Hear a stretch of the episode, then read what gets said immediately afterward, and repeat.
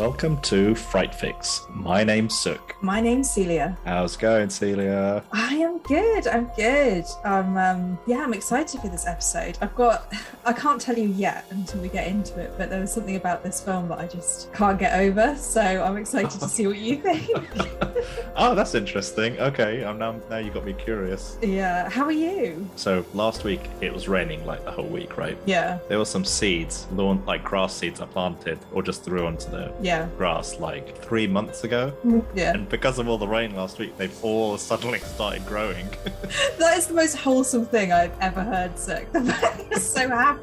What your grass seeds? Well, you know what's going to happen? It's it's now going to rain so much, and then it's going to get frosty, and then all the grass is going to die. I'm not a pessimist, but well, it's just uh, it makes sense since we're doing a horror podcast that everything has a horrific end. So everything dies. Nothing is safe.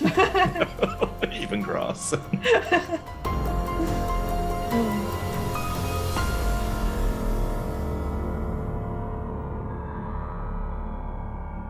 So this week we'll be reviewing the 2012 horror Sinister, starring Ethan Hawke and directed by Scott Derrickson. Find your Fright Fix anywhere you listen to podcasts, and follow us on social media at Fright Fix Podcast. And follow us on YouTube at Frightfix. Yeah. yeah, so before we continue, have to give you the obligatory spoiler warning. So if you've not watched the movie and you're living in the UK, Sinister is currently on Netflix. So pause this episode, go watch it, and come back when you're ready. Quick summary of the film. So, a washed up true crime writer, Ellison Oswalt, finds a box of Super 8 home movies in his new home that suggests the murder that he is currently researching is the work of a serial killer whose legacy dates back to the 1960s. What? Oh. oh my gosh. what?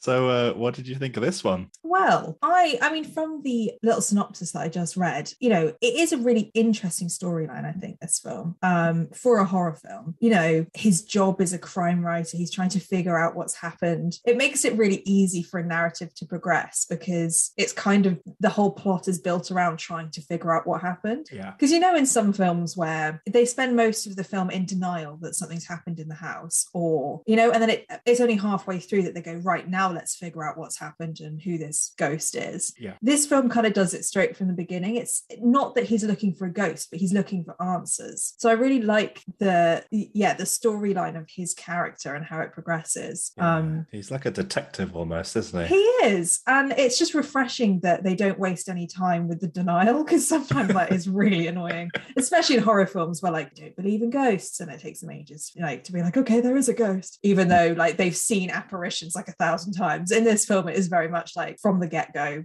let's let's get it, let's get it done. Um, and this is the thing I want to say, and I don't know if you agree with me. Go on. This film is so scary. like I I this is the first film we've watched in the however many episodes we've done of Fright Fix. Uh, I yeah, was yeah. alone when I watched it, and Yep. I was alone when it finished, and Yep. I was truly too scared to get up. Like I've never been that scared before when we've been doing these. Right, so talk me through your setup when you were watching it. Like, was it on a laptop, iPad, TV? No, so I, I- you know, I was doing the full hog. I had it on the big TV. The the you know, it was all dark around me, and we have like an open plan, everything basically. So when the film ended, I was just in darkness, and Yeah. then there was just like this house, and I was like, oh my god, there's going to be something over there. and the problem is because it was quite windy that day, like Yeah. the wind starts making the doors move, and there's like little creaks and stuff, and you can hear the neighbors through the wall, and it just was like every sound that happened in the house, I was actually getting freaked out about. That's Mm, never happened with watching a different film for Yeah. Fright Fix before. yeah, Um, yeah. so that was an experience that, yeah, probably will stick with me. And I usually wear headphones around the house because I just find it easier to listen to things like a podcast, like I'm in. Sure. Um, Obviously. plug it, plugging our own podcast while we're recording the podcast. That would be brilliant marketing. um, but I couldn't put my headphones on because I was too scared that I couldn't hear the noises and that like something was going to come up behind me. Know what it was about this film. Imagine that, like you finish the movie and then there's a hand on your shoulder behind you. Yeah oh god. But uh, so yeah i think what i was going to say was that this is a really scary film to me and i think it mr boogie or Bughuul it is to me a very scary character. Like the fact that he's so ominous and he's silent and he's just in the background and he's manipulating everything Mm. you know it for me that's and the way he especially the way he looked i thought was very very scary. Um i also find that lost footage um trope that used are used in films quite scary as well because it makes it a bit more real Yeah. like oh i've just found this and let's do some investigating it just feels a little bit more like that's possible um and you kind of get caught up in it um but i read an interesting fact um, and i don't know if this is true i hope it is but in 2020 forbes magazine conducted a study um, Science of Scare project, where the heart rate of the viewers were monitored while they watched a number of horror films. And out of the 35 films, this was the scariest film with the average heart rate of 86, spiking at 131 BPM. This is often deemed the most scariest movie ever made. Yeah. I can see you nodding along because you must have read that fact I, as well. yeah, I saw the same thing, so it must be Yeah. true, obviously. so I feel like I'm justified in thinking this is a really, really scary film. yeah. Um, and then the last thing I wanted to say was this isn't a gory film. Like it's not overly bloody or shocking because they do cut the scenes where they're about to be killed just before the characters get killed in the lost footage most of the time. Like you see a hanging and a drowning kind of, but the, the, it's not overly bloody or gory. They really do focus on the jump scares. You do see a throat getting slit open. who? Maybe I just You know the uh, out of my the, the, the murders when um the sleepy time murders when the people are in the in the beds Oh yeah, you do. beds. She sits on her and slits her throat. Oh, that's a good point. I was just well, maybe that was uh, misremembering. I just thought it wasn't overly gory, and it wasn't like they used that to be scary. No, no, it wasn't like blood spurting out everywhere. I think it was kind of like they show the knife. Actually, I think you might be right. They show the knife near the neck, and then it cuts to the, the throat already being slit open. So it's like they Yeah, some frames missing or something. I think it was intentional. yeah, because you've got some films like Brightburn who really focus on being like quite graphic in the gore. Mm, And like mm. that's almost what makes it a horror film. Whereas this one, it feels like it was the creepiness that made it a horror film. Oh yeah, than, yeah, yeah. like it's not a slasher film or anything like that. Um, but yeah, so I feel like I rambled on a bit there, but that No, is no, my overall thoughts. What about you? And you're now going to say this wasn't scary at all. No, no, no, no, no, no, no, not at all. No, it's this is just another case of I think we're on the same page with this movie. Yeah. This film has a few kind of key ingredients that always terrify the hell out of me, to be honest. Yeah. And any movie with these few ingredients, oh my gosh, I'm like in. So like the first one is kids. Yeah. Like those freaky little vacant faces.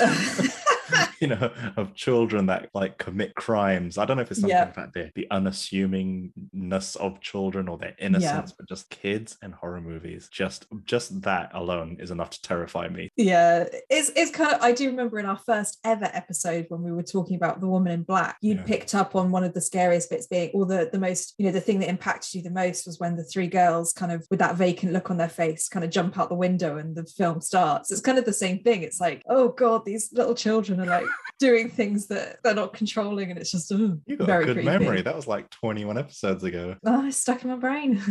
Oh man, you're really good. I might get you to be my biographer. I can't remember anything. Like if it happened more than like a year ago, I don't know. So it, you have to make it quick if you want a Some, biography. anything to do with horrors or scares, you're Yeah. in there. yeah.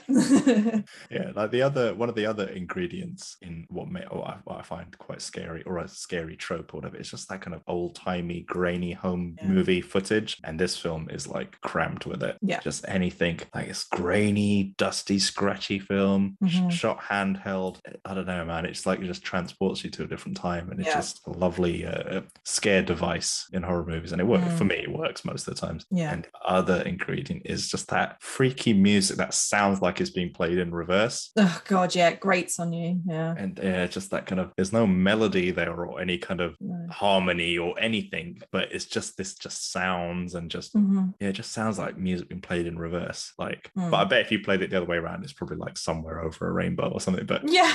it's just like, yeah, man.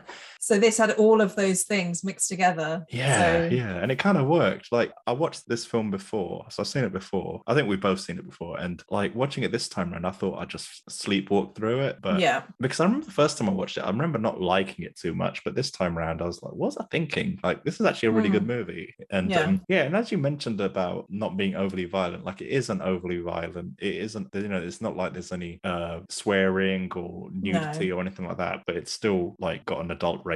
Yeah, because I know they they tried to make it PG thirteen. I I think. mean, Um, what were they thinking? I don't know how they ever thought. I find that so annoying. I think we said this in a different podcast as well, where you toe the line so close between PG 13 and an R rated film. Clearly, you're never going to get it PG 13. So why don't you just make it R rated? Like, just go. Yeah. Go for it because just even if you didn't show nudity or, or sex or overt violence, the nature of the story is not something a 13 year old should watch. No, no, no, no, no. This is uh, textbook uh, adult content.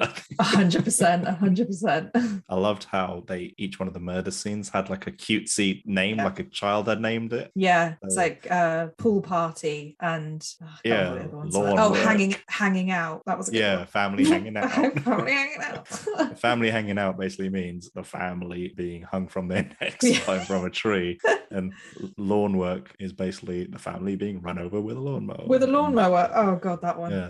There's a, there's a whole bunch of them, but Yeah. but yeah, that's uh, Yeah. those are kind of my like initial overall kind of thoughts of the film. Nice. So, you know, we talked about the scary aspect, but what did you think specifically about the acting and the casting choices for this film? Um, I I really like Ethan Hawke. Uh, Mhm. Generally, I I think he's a bit of an underrated actor, and I, I like watching him. I think he's I think he's really good, Yeah. and uh, I think he carries this movie. And uh, I think it's because of his kind of star power. You know, I think Mm. he kind of gives this film a bit of credibility because I think I think he's the only name like named actor in the movie, or eh, the only kind Yeah. of like known actor that I can think of immediately. And uh, I think they could have very easily just gone with an unknown and kept the whole thing very low budget. But I think they, I wouldn't be surprised if they spent a large portion of the film's budget on having a named actor Yeah. appear. And I think getting him in, it, it's good. I, I I really liked him, and I Yeah. also uh, really liked the deputy so and so character. Yeah.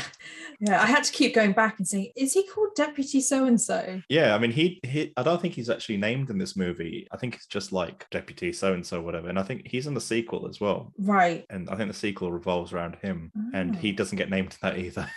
Oh. yeah, but I really liked his character. I could just imagine, like, uh, I don't know, like, I just liked how he was so helpful and so, like, just trying to be involved. And, Yeah. you know, he seemed like a kind of a well natured uh, police officer character. And, uh, Mm. and I would like, I would personally like to see more of him and like him just getting wrapped up in all these kind of occultish Yeah. mysteries and whatnot. Him Yeah. just kind of being like, hey guys, how can I help you? You know, yeah yeah and to be honest like he does if his job is like as a deputy in a police department like he has the right to be able to investigate like murders and imagine if yeah he could have a series about all the murders that end up being supernatural and he's the one that kind of comes in and figures it out. So you've got the crime element but you've also got the supernatural element. You've got yeah. deputy so and so in the middle.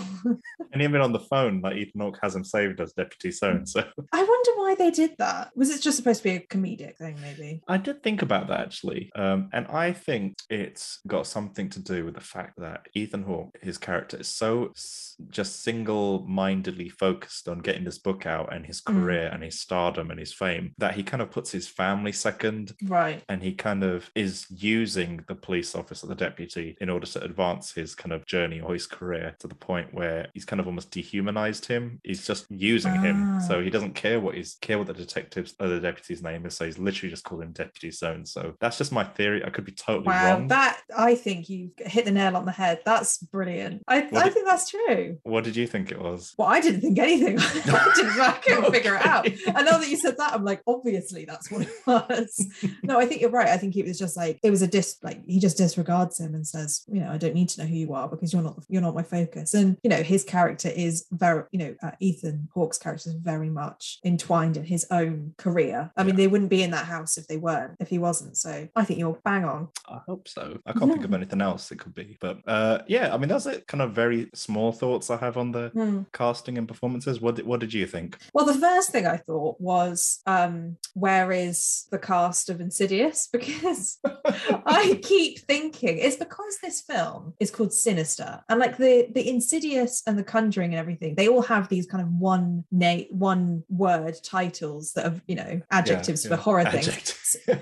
So I always think that this film is part of the Insidious, Yeah. uh, you know, franchise. So when it started, I was like, "Is this the right film? Am I watching the right film?" Like I knew who Ethan Hawke was, so I knew it was going to be, a, you know, it was a proper film. yeah, yeah. And so it did take me a while to realize, oh yeah, this isn't going to be a Patrick Wilson and No, no. what's the name? Because you got confused with last week's film for this Yeah, one, you? yeah, so I mixed up Insidious and Sinister, and then I think I just haven't been able to. I think I just forgot what this film was, so it took me a little while to be like, right, okay, this isn't part of it. It's, it's not gonna, yeah. Um, but when I figured out that this is a completely different film, um, I kind of agree with you. I think that um, Ethan Hawke's character Ellison, is it Ellison, um, was really interesting. Like I said at the beginning, and I think he played it really well. And I think they they definitely focused on his character development, and everybody else in the film was to bolster his character. You know, Yeah, they yeah, they didn't go into detail about kids really. They only did to help the, the narrative along. And the same with his wife. You know, um, I think she was a reasonable person. She was absolutely fair enough to say, I don't want to live in a house where people were Yeah. murdered Yeah, and the yeah. tree is still there that they hanged from. So but i think they were all used just to push this this narrative about this crime writer. And i think that was probably a, a you know a justified thing to do with the other characters because i think that this is quite a unique plot um, for a horror film. And so they have kind of hyper focused on this one character and i think that that that worked really well. Um i i really liked i wondered what you thought about this scene. Um and i've never seen it done in another film. You know in any film you they're trying to get the motivations of the characters across in different ways whether that's through conversation whether they're flipping through a memory book or uh, you know they're you know they're writing something down they're painting. But in this film to get across ellison's character you know the Yeah. character of ellison his motivations he rewatches an old interview Yeah, that he yeah. did on tv where he literally talks about why he does it. Like he says things like because they say why do you spend so much time exploring grisly content? He says i'm driven by a sense of injustice. And he says all this and it's like that was a really interesting way of just getting across what this why this character is the way he is and where it's going to go because it clearly shows he's pretty obsessed with it Yeah, um, and yeah. he's and he's quite full of himself and he thinks that he's kind of got this savior complex of being able to you know go into a crime and be like as a crime writer i do a better job than, than the police, police or whatever. Yeah, yeah. and I just, I just thought that was a really interesting way of getting those motivations across. Yeah, because to his wife, he's talking about we're gonna be rich beyond our wildest dreams. Yeah. And never have to work again, and blah blah blah. And Yeah. But on yeah, on the thing, he's like, yes, all for justice. Yeah, and he's he says, um, I'd rather cut off my hands than write a book for fame and money. And like Mm. even he cringes at the fact that he said that. Like you can Yeah. while he's watching it back, he kind of rolls his eyes. It's like he's so clearly not doing that. Like he's doing it for fame and money. I mean, they want a big house and they want Yeah, a and nice by- life. and by the end of the film, he's cut up into pieces. That's such a good point.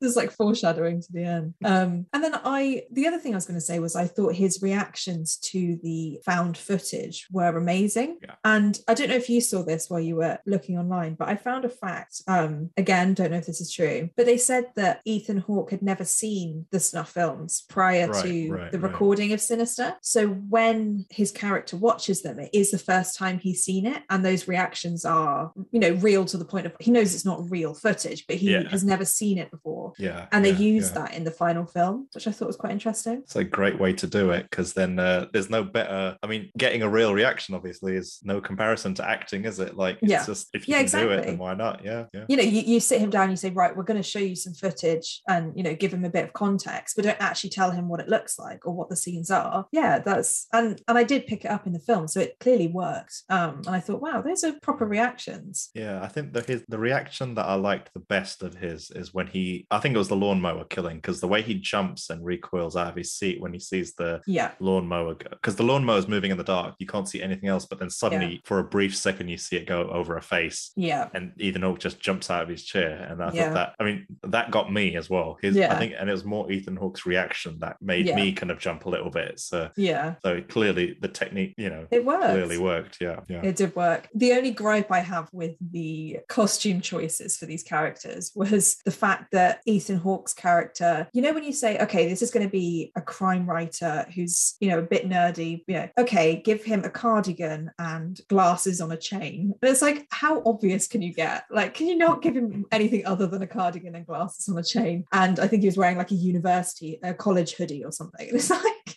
it's just so you know obviously trying to get across that this person is uh you know a, an english uh writer and whatever it's literary like, oh, yeah, yeah. Yeah. Oh man. I bet wearing a cardigan and uh, is super comfortable. I've never worn one. But i can imagine i mean i wear glasses obviously because you can see my face. But yeah. the thought the thought of um, as i'm getting older the thought of having like a chain around my glasses is becoming more and more appealing. It's more and more practical. Yeah because I, I get it now. I'm like it makes sense. It's comfortable isn't it? So it's practical but my god it's not very fashionable. I'd still respect you. I'd still respect you if you did it. Oh, lucky for me, I've never been fashionable. So, or you could get those glasses that unhook from the in the middle of your nose. Have you seen those? yes, you can I wrap have them. you can wrap them around your and around your neck. Oh, dear.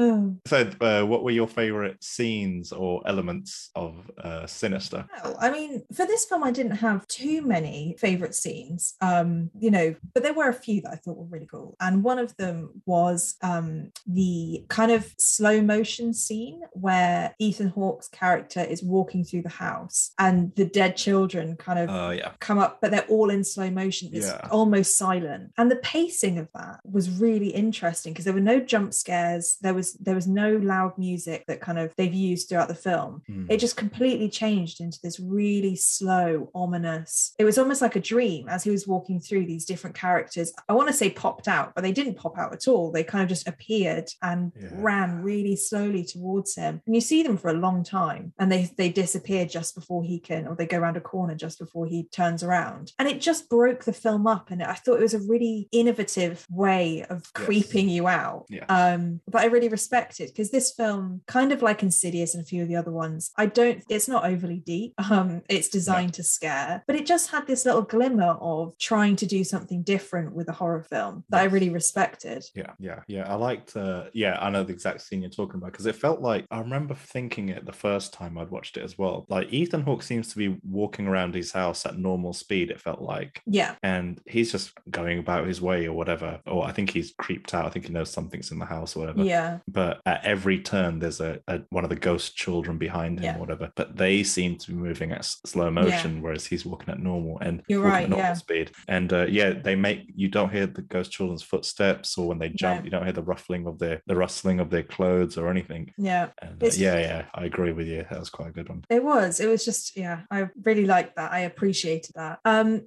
I really liked that this film, and massive spoiler, doesn't have a trivial happy ending. Mm. Uh, you know, I'm glad that this film ended on the cliffhanger of it's still happening. Like they haven't got rid of the the demon, the ghost. They Yeah, they yeah. they are ultimately killed as well and they're just part of this um chain of families who get killed once they move Mm. house um and i just think that yeah i really appreciate because i'd forgotten because i can't remember anything. I'd forgotten how this film en- ended and i was kind of building myself up to say i'm really annoyed that they survived like i'm really annoyed that this but when they didn't i was like okay fair enough. They we didn't do what i thought they would do. Um and then just a few things that really scared me. Um i think you mentioned it um the pool scene um when they're i think it's called pool party or something. Yeah, um when he sees that the face of I can't remember what's his name What, um bo- the boogeyman. yeah Bughuul um in the water and he kind of like turns his head. I thought that was so creepy. Like, Yeah, it was good, just yeah. ooh. um and apparently the actor who did that had to stay underwater. He had like weights in his pockets and he had to like stay under there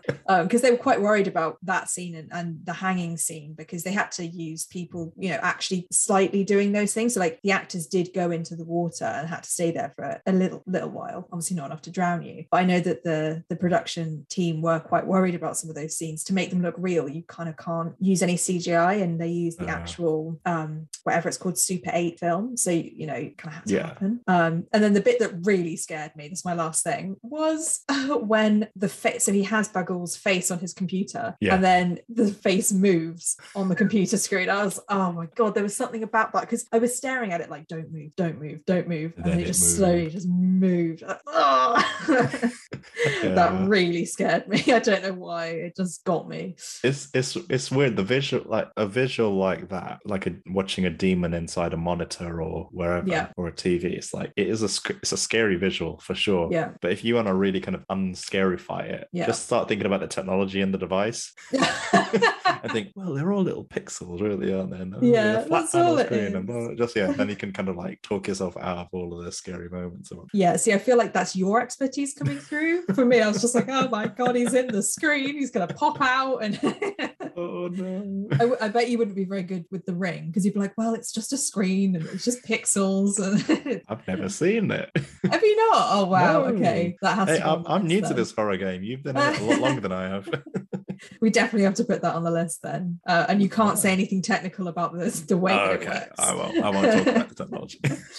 Uh, but but that's kind of it. There were just like a few elements that I really liked about this film. Um, but the main overall thing that I really liked was the narrative of the crime writer. I thought that was really interesting. Hmm. So, what about you? Did you have any favorite scenes or devices? Oh man, with this movie, I didn't. There's a part of me that was a bit kind of when we when we decided to watch this movie, I was part of me was like, oh, okay, Hmm. sinister. Let's just get this out of the way because we have Yeah. to get it out of the way. Because I remember not liking it very much the first time I watched it, but then I'm really glad we did watch it because it. I remembered everything I did like about the movie. Yeah. and I really like the film opens. So I think before, just after the studio logos or whatever, you just have a long drawn out shot of these of this family tied from their note uh, from their necks to uh, with rope to a tree branch, and that's all you see. They're just there standing, and then suddenly the counterweight snaps the tr- the other tree branch, and then suddenly this all these four people are just flung up into the air, and they're kind of like being strangled from a tree. Yeah. And like, what a way to start a movie! Like, Yeah. it's just from it's just silence 16 you know 8 millimeter uh, film just and you're just witnessing a family Yeah. being hung and Yeah. you know hung until death Yeah. and then it freezes and then you got sinister on the screen i thought that was a great way to start a movie like what a way to kind of It grab your attention It sets the tone, definitely. yeah yeah yeah i i re- yes i really really really like that opening scene uh the title scene i guess the title Mm. sequence um other stuff uh i liked something i really respected was what like uh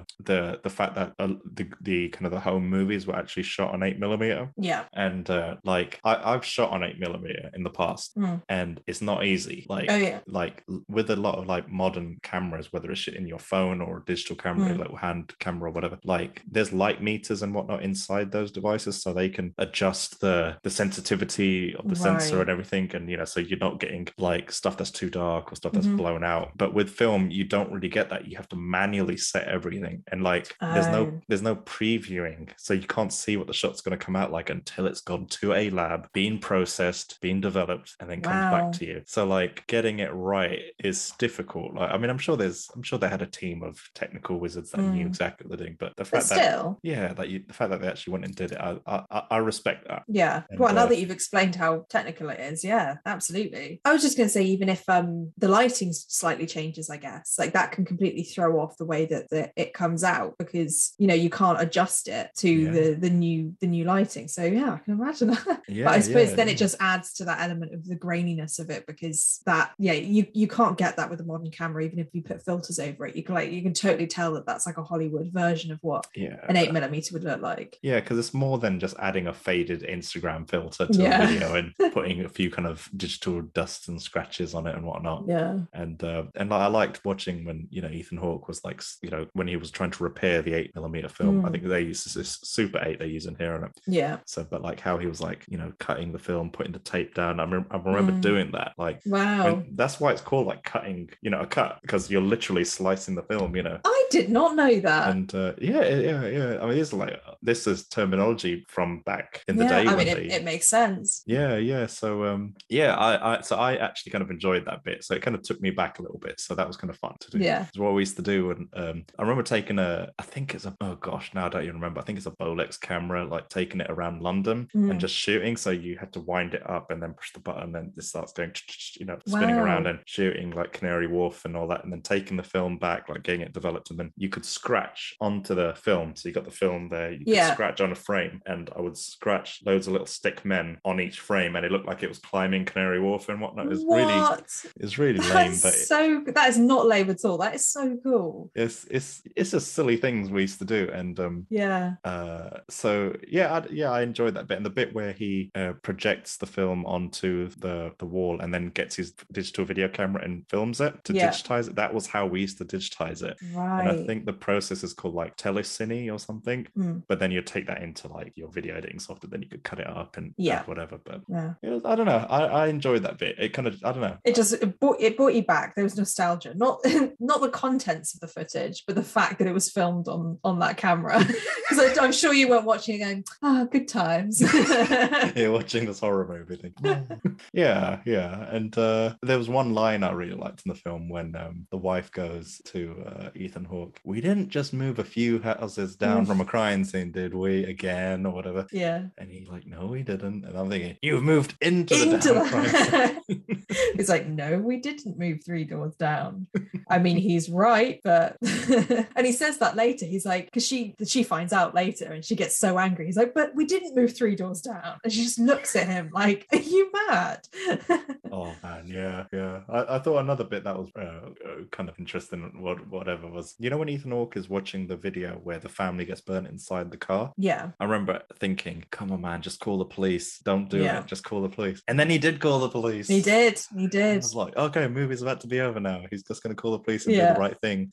But then, as he, um, you know, when the police are like, "Okay, how would you like me to redirect your call or whatever?" Mm. He looks at his book on the shelf Yeah. and then instantly he's like, "No, I need to do this for my career," and blah blah blah. Yeah. And I just felt like that. Yeah. Then he hangs up the phone. I just thought that that kind of thirty second clip or whatever is just just sums it all up. Yeah. Like it just sums up his call to action in this Yeah. in his journey in this film. And I thought it was quite cleverly done, rather than forcing it down your throat. And like all the ingredients had been set up prior to that, like his Mm. kind of you know struggle as an author or whatever, and then Mm. bang, Yeah. he's gonna he's going down the path you don't want him to go. Yeah, they've set him up. And that's what I mean. Like, I think they spent a lot of time on his character development and how they would show him as a person. They have used quite a cool, you know, a few devices to do that, like looking at his old books. And like you said, he doesn't actually say anything. He just puts the phone down, but you know what he's thinking is Mm, this yeah. film means this book means more to me than calling the police. I, I have to carry on. Yeah, yeah, no, absolutely, yeah. I'll, I, uh, sorry, this is the last thing I'm gonna I'm gonna say. You know, um, when the I've noticed that most of my points have nothing to do with the horror of this movie.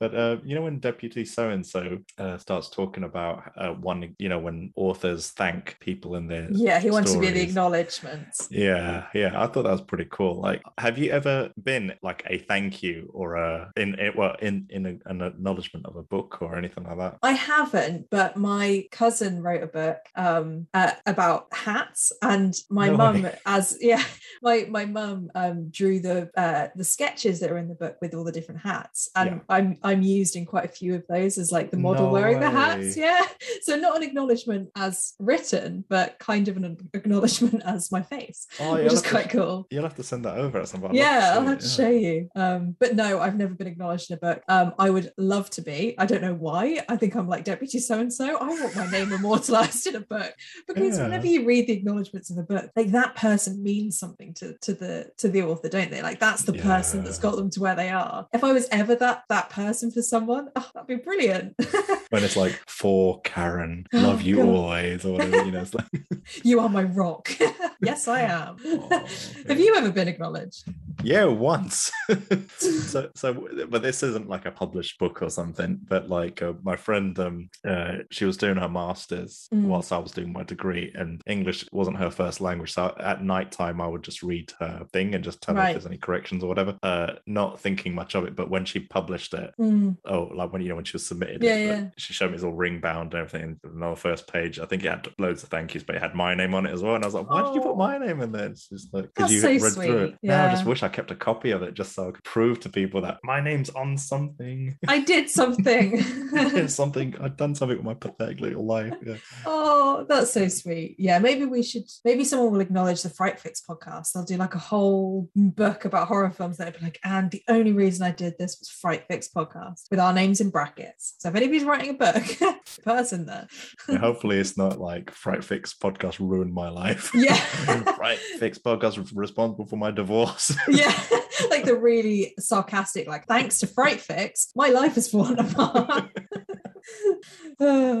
Yeah, that's uh, that's me done. Yeah. so yeah, we've said what we liked. Is there anything you didn't like about this film? Right. Now, I am really kind of clasping at straws with this one, this Right. section, to be totally honest. There wasn't a huge amount I didn't like. Um, if I kind of had to really kind of nitpick, the, a lot of the movie was very dark, I Yeah. found. And I mean, my eyesight is okay at the best of times. I mean, when I obviously I wear glasses. Yeah. And uh, without my glasses, I'm virtually blind. But some, yeah, it's a very dark movie, and some bits I found a bit difficult to see. And uh, Mm, maybe they used it just to kind of hide the cheapo sets and the cheap kind of special effects possibly uh, so i struggled with that a little bit but then i might be in the minority there i might be kind of i think i'm probably just nitpicking now mm, um, and uh, I thought the the music that they played over the the eight millimeter home videos when the murders Yeah. are happening, I thought the music was very unsettling, very scary. Mm. Like you know, it did add to it, but but I just it also kind of took me out of the scene a little bit simultaneously. Right. So I just found it a bit kind of unbelievable because sometimes I think there were one or two shots where they just had the you know the film cameras shutter just you know Mm. playing with no music, and I kind of almost found that a bit more Yeah. scarier or a bit more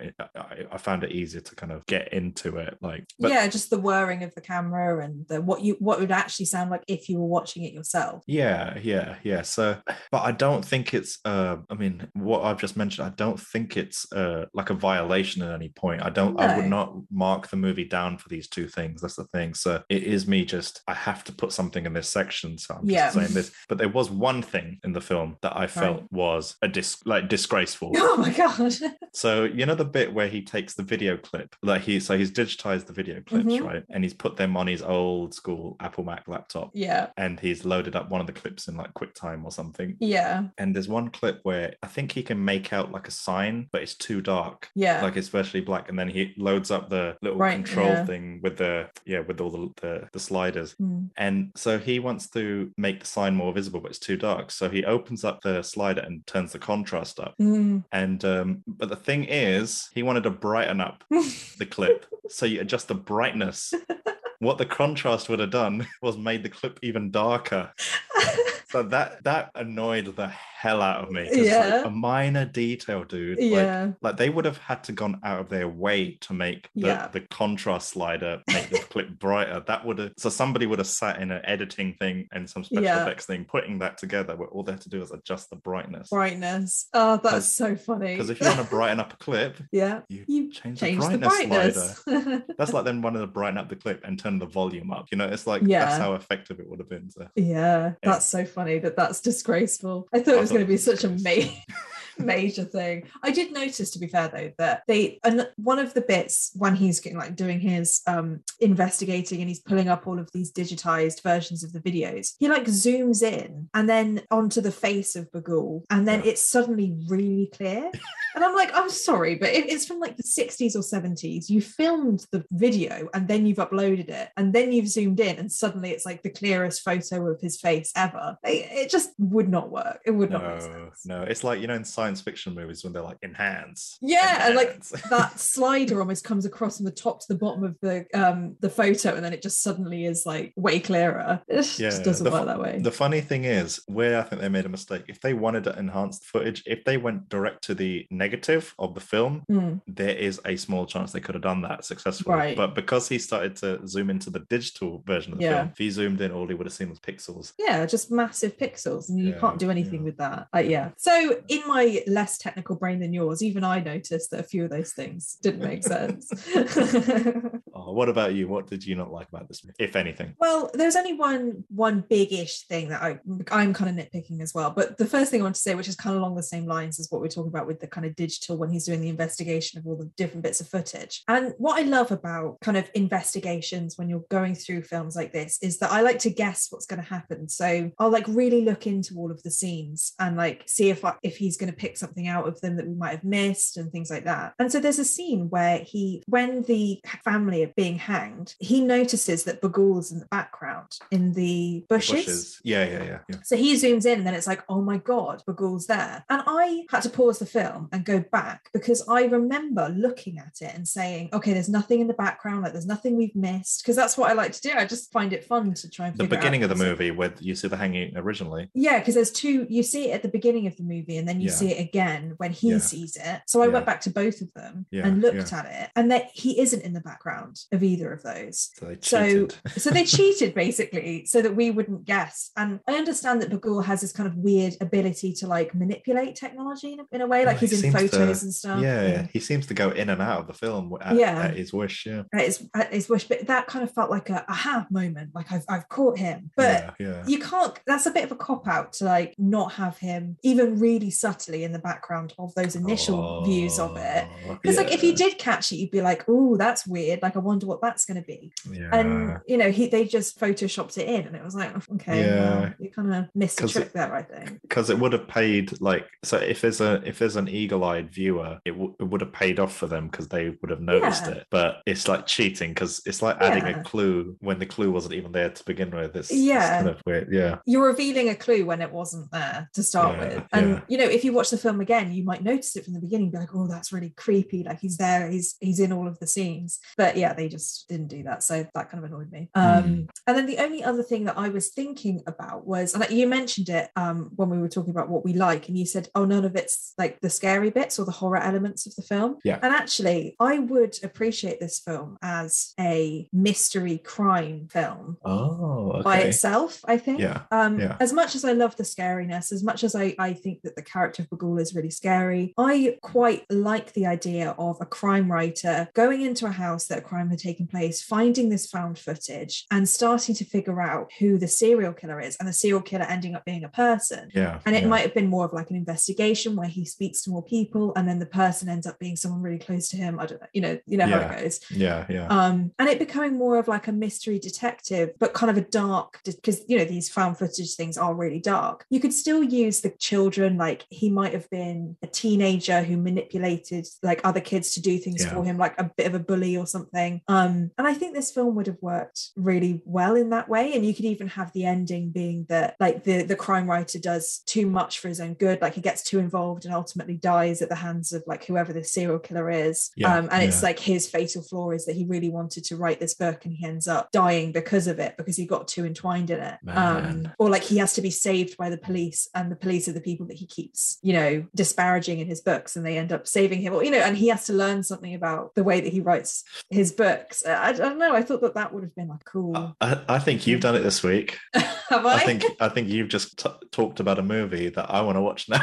i've done a circ finally That sounds really cool. It just sounds so much more thought out and Right. considered and layered. And I think so. This obviously, if Sinister's like the the the way they went because they realized they had no budget, so they just went this Yeah. way. But if they had a bit more money and a bit more Yeah. time, I would I would want them to make your version. Yeah, I think I don't know. It just yeah, and because the whole scenes where he's like figuring out who Bughuul is, that could just be him figuring out who the serial killer is. Instead, like he's he's still looking at all the digitized versions of the videos, and he's you know he's still really getting into it, but it just doesn't end up being you know a demon. Um, but yeah, I mean, but it doesn't mean that I didn't like the fact that it was a horror film. It was just the fact that like maybe it could have been cool as a crime crime film as well. Um, Yeah. but yeah, that was that was kind of it to be honest. That I didn't like. Um, I, I did mention before that I don't think this film has like loads of levels. I don't think it's overly deep. Um, but it does what it is supposed to, which is to scare the pants off you. So, what's your uh, Fright Fix rating for Sinister? Yes. Well, um, okay. So I think that this is going to be quite similar to Insidious for me, um, because it's a film that is a proper horror film. You know, they don't cut corners when it comes to jump scares and making the ghost incredibly scary in my eyes, and the whole, yeah, really interesting narrative. Um, really, but I think this film does a bit more than Insidious when it comes to creative ways of getting the plot to move forwards and creative scenes. I think it feels like someone sat down and thought about it for maybe a few more weeks than Insidious did, just because it's, Yeah. yeah. there's a few really interesting techniques. So I think I gave Insidious a seven out of 10. So I think I'm going to give Sinister an eight out of 10 because, Fair. Yeah, it goes along the same lines as Insidious in the fact that it's, yeah, not super deep, but does what it's supposed to. But it actually, I think it does a little bit more than that. Yeah, I think 8 out of 10 is a good score. Yeah. I mean, it, it always feels hard giving something a good because for me, Candyman was such a good film and I gave that 10 out of 10. You did, yeah. Eight out of 10 feels really close to 10 out of 10. but like this is Sinister is in no way in the same league as Candyman for me. No. So it's kind of I'm doing a different ranking. This is the scary, you know, horror Absolutely. film ranking. Yeah, that was yeah. more of like just general ranking. So yeah, eight out of ten, I think. Yeah, I think Candyman's your gold standard at the moment. I Isn't it? think it might be. I keep refer- and that's why I find it hard to rate all of the other ones because it either feels like it's too close to Candyman or it's, you know, I'm not being fair enough. Well, I mean, these scores are just you putting your reputation on the line. So, you know. No pressure. I'm not going to get an acknowledgement now in any any books because people think I'm too mean. What about you? What's what's your rating? Ooh, I think you've summed it up quite nicely. Um, I mean, I thought Ethan Hawke was great. He's very watchable, and I followed his journey from start to end. I thought it was really clear, and you know, just watching his descent into the occult Mhm. and his descent into the bottom of a bottle I thought was Yeah. very good. Uh, Yeah. you know, he started off reasonably likable and became, as the plot progressed, he became quite unlikable, but I was still rooting for him. Yeah. And uh, yeah, so I thought the audio was unsettling. The music creeped me out big time. I thought the villain was very, very unique. Um, Yeah. I liked his kind of weird, uh, you know, Willy Wonka Pied Piper twist on the on the character, how he's kind of like stealing people's children away. And I feel like we didn't even talk about the villain in this piece. We but didn't yeah. really. And Yeah, so, to be fair, I, I I know that they wanted him to look like Willy Wonka at the beginning. Like they wanted him to look like Johnny Depp's version of Willy Wonka, and Oh I'm really gosh. glad they decided not to do that. yeah, but it's you're like this, absolutely right. yeah, it's like this. He it looks like something out of Kiss, or like there's this DC character called Yeah. Lobo. He looked a bit like him, and uh, but basically this. I mean, just for anyone that's listening, uh, the villain he finds a child in a family and then makes the child kill the family, and then steals the kid away into and jumps into the film. That sounds like. Yeah. really weird saying that out loud. But, but anyway, I thought the villain was very unique, and I found the villain very memorable, both visually and in terms of just the, what he does. Like, Yeah. you know, I've not seen another horror movie like it. You know, it's more than just going around stabbing people and killing them. Yeah. And um, I especially like the effort they put into the eight millimeter film Mhm. and how you know that in itself is not easy to get right. And I've seen a Yeah. lot of movies get it wrong. Uh, as I said before, like you know, just slapping on an Instagram filter Yeah. and hoping for the best. But it was very effective in this film. And Yeah. um, but overall, the film is actually very scary. Yeah. And uh, so be sure to watch this with headphones or the sound system turned up. Mhm. Turn the lights off. Yeah. Uh, this is a good one. Uh, Yeah. For me, it's a solid nine out of ten. Brilliant. I think that's a really good rating. I think you've hit the nail on the head with effort. Like they've put a lot of effort into this film, from the characters to the plot, everything. I think Yeah. you you do have to to give a film that because anybody who tries to to do something a bit different gets a really good score. So I think nine and eight out of ten. That's pretty good. So that's like a eight and a half on average, eight and a half out of ten. That's definitely one of our better rated movies. I was going to say that's probably one of one of our higher ones, um, which is not what I Mm. expected to be honest. When I went into this film, um, I thought it was just going to be another run of the mill horror film, but to me, I think I'll come away with it thinking, yeah, this is knock your socks off scary, and actually has a little bit of a plot that goes along with it, which is also a plus. We'll have to start keeping like a rankings of all of our ratings because I don't think we've got one where we just can, you know, maybe reveal to ourselves what we rated the movies throughout the year. And And then there's an ultimate ranking. horror movie list of like best to worst from our own opinions. That is a really good idea. We should probably Yeah. do that because um, I wonder what would get the top spot. So I don't think we scored our first few reviews. we didn't. No. So maybe we need to retrospectively score those and add those in at some point. And then yeah, we've got these films, and I think eight and a half out of ten is pretty valid for this. We hope you enjoyed this week's Fright Fix. Join us next week as we explore a new horror film. If you have any suggestions of movies you want us to cover, contact us on Instagram or Twitter, or you can email us at podcast at frightfix.com. See you next time.